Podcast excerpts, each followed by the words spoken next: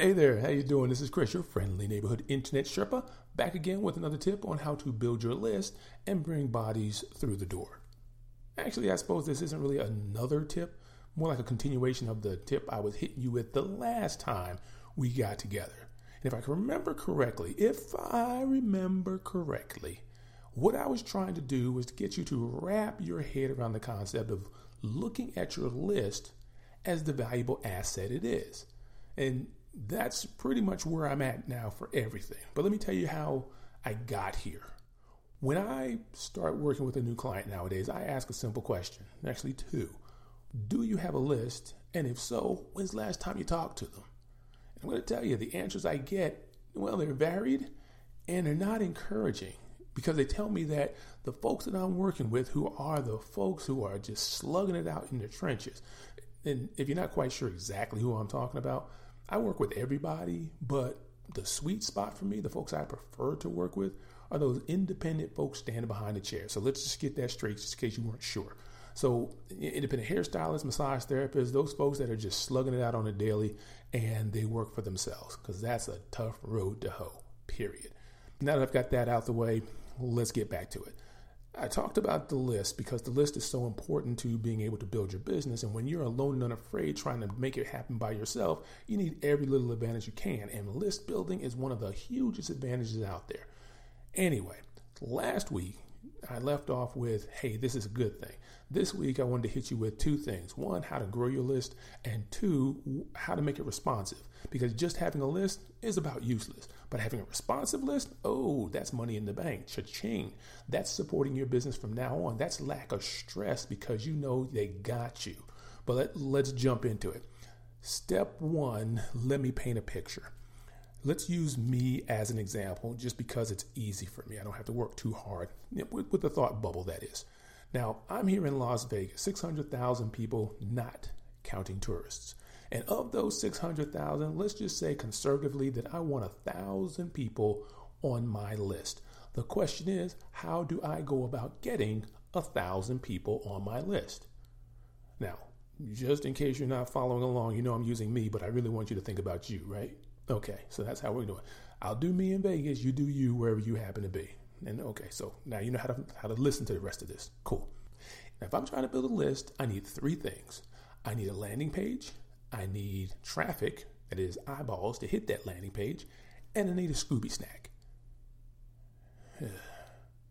You're going to have to forgive me with some of these references because uh, I go way back with the Hanna Barbera thing. So some of my references, eh, you know, if if you weren't around when MTV was first invented, you may not be able to hang with me on some of these obscure things that I say. But do your best because this is still good stuff. Just get off my lawn and stuff like that. Anyway, let me tell you what I was talking about as far as the Scooby Snack, the landing page, and the eyeballs. Those are the three things that you need. And let's start with the Scooby Snack because that's the goofiest thing I just said. A Scooby snack, if I'm using the King's language, talking in terms of what you know local marketing, internet marketing people say, it's called a lead magnet. A lead magnet is a thing that you can create, that you can get, that you can provide to your audience, whomever you want on your list, that they would look at and go, hmm, okay, you got my attention. How do I get my hands on that?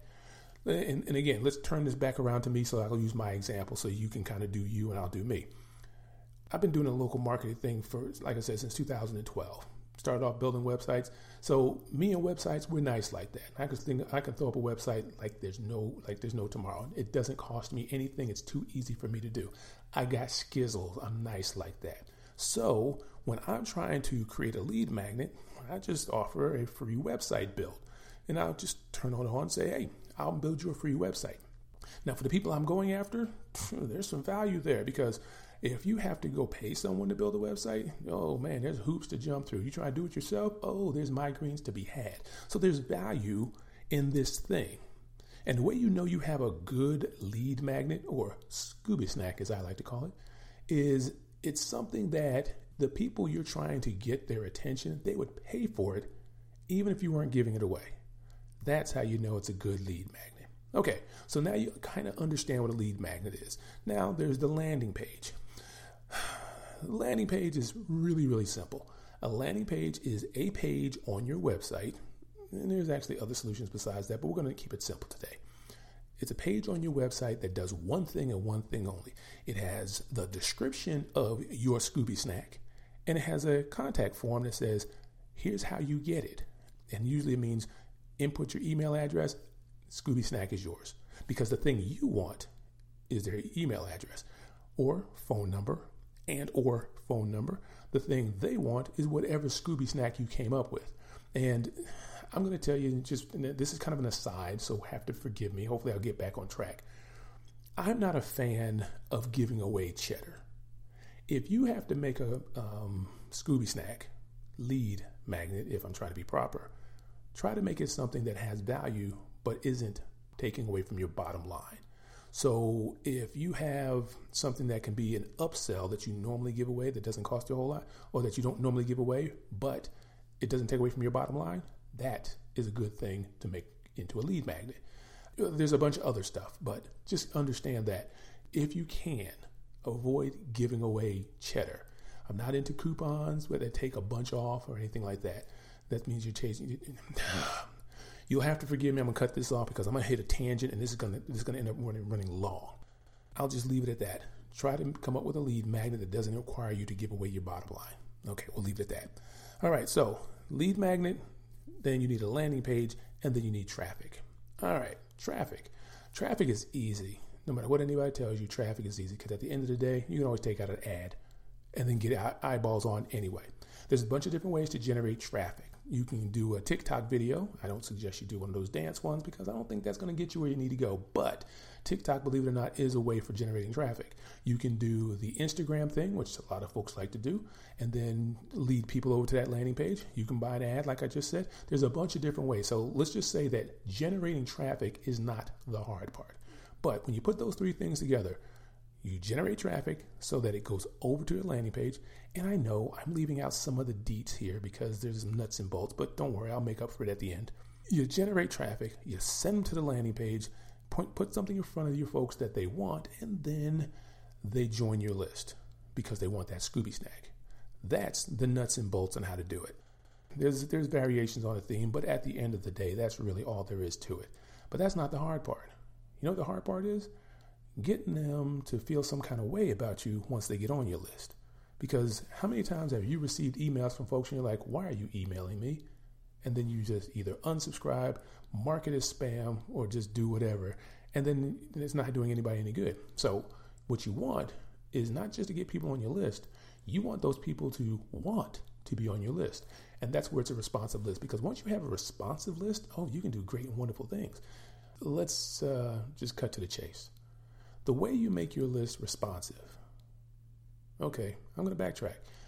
There's a statement that I like to throw out there that is the basis of all the things that I do everything I do with my clients as far as what they're trying to do. And it, really goes like this People like to do business with people they know, like, and trust. If you look at my website, you're going to see that phrase plastered several different places because it's true. The question is, how do you get people to know, like, and trust you? On the internet, a little different than in, in real life, but essentially the mechanics are the same. Show up consistently and bring value. And that is how you get your list to be responsive. If you get people onto your list by giving them a Scooby snack. And then you follow up by saying, Hey, I'm having a sale. Hey, I'm having a sale. Hey, I'm having a sale. What value are you bringing to them? Well, you're bringing the value of, Hey, you're an annoying person. No, no, no, no, no, no, no, no. That's not what you do.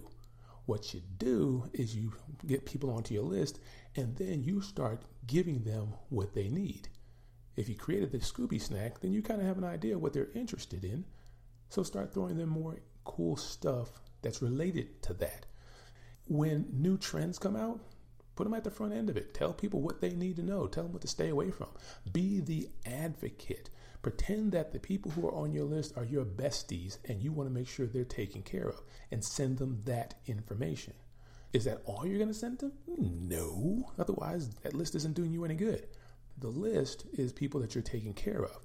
And they're going to understand, if if you do this correctly, that you're going to provide value to them. You're going to take care of them. You're also going to ask them for a little something, something from time to time. Give three times more than you get than you take. And when I say take, what I mean is you create, you kick out an offer.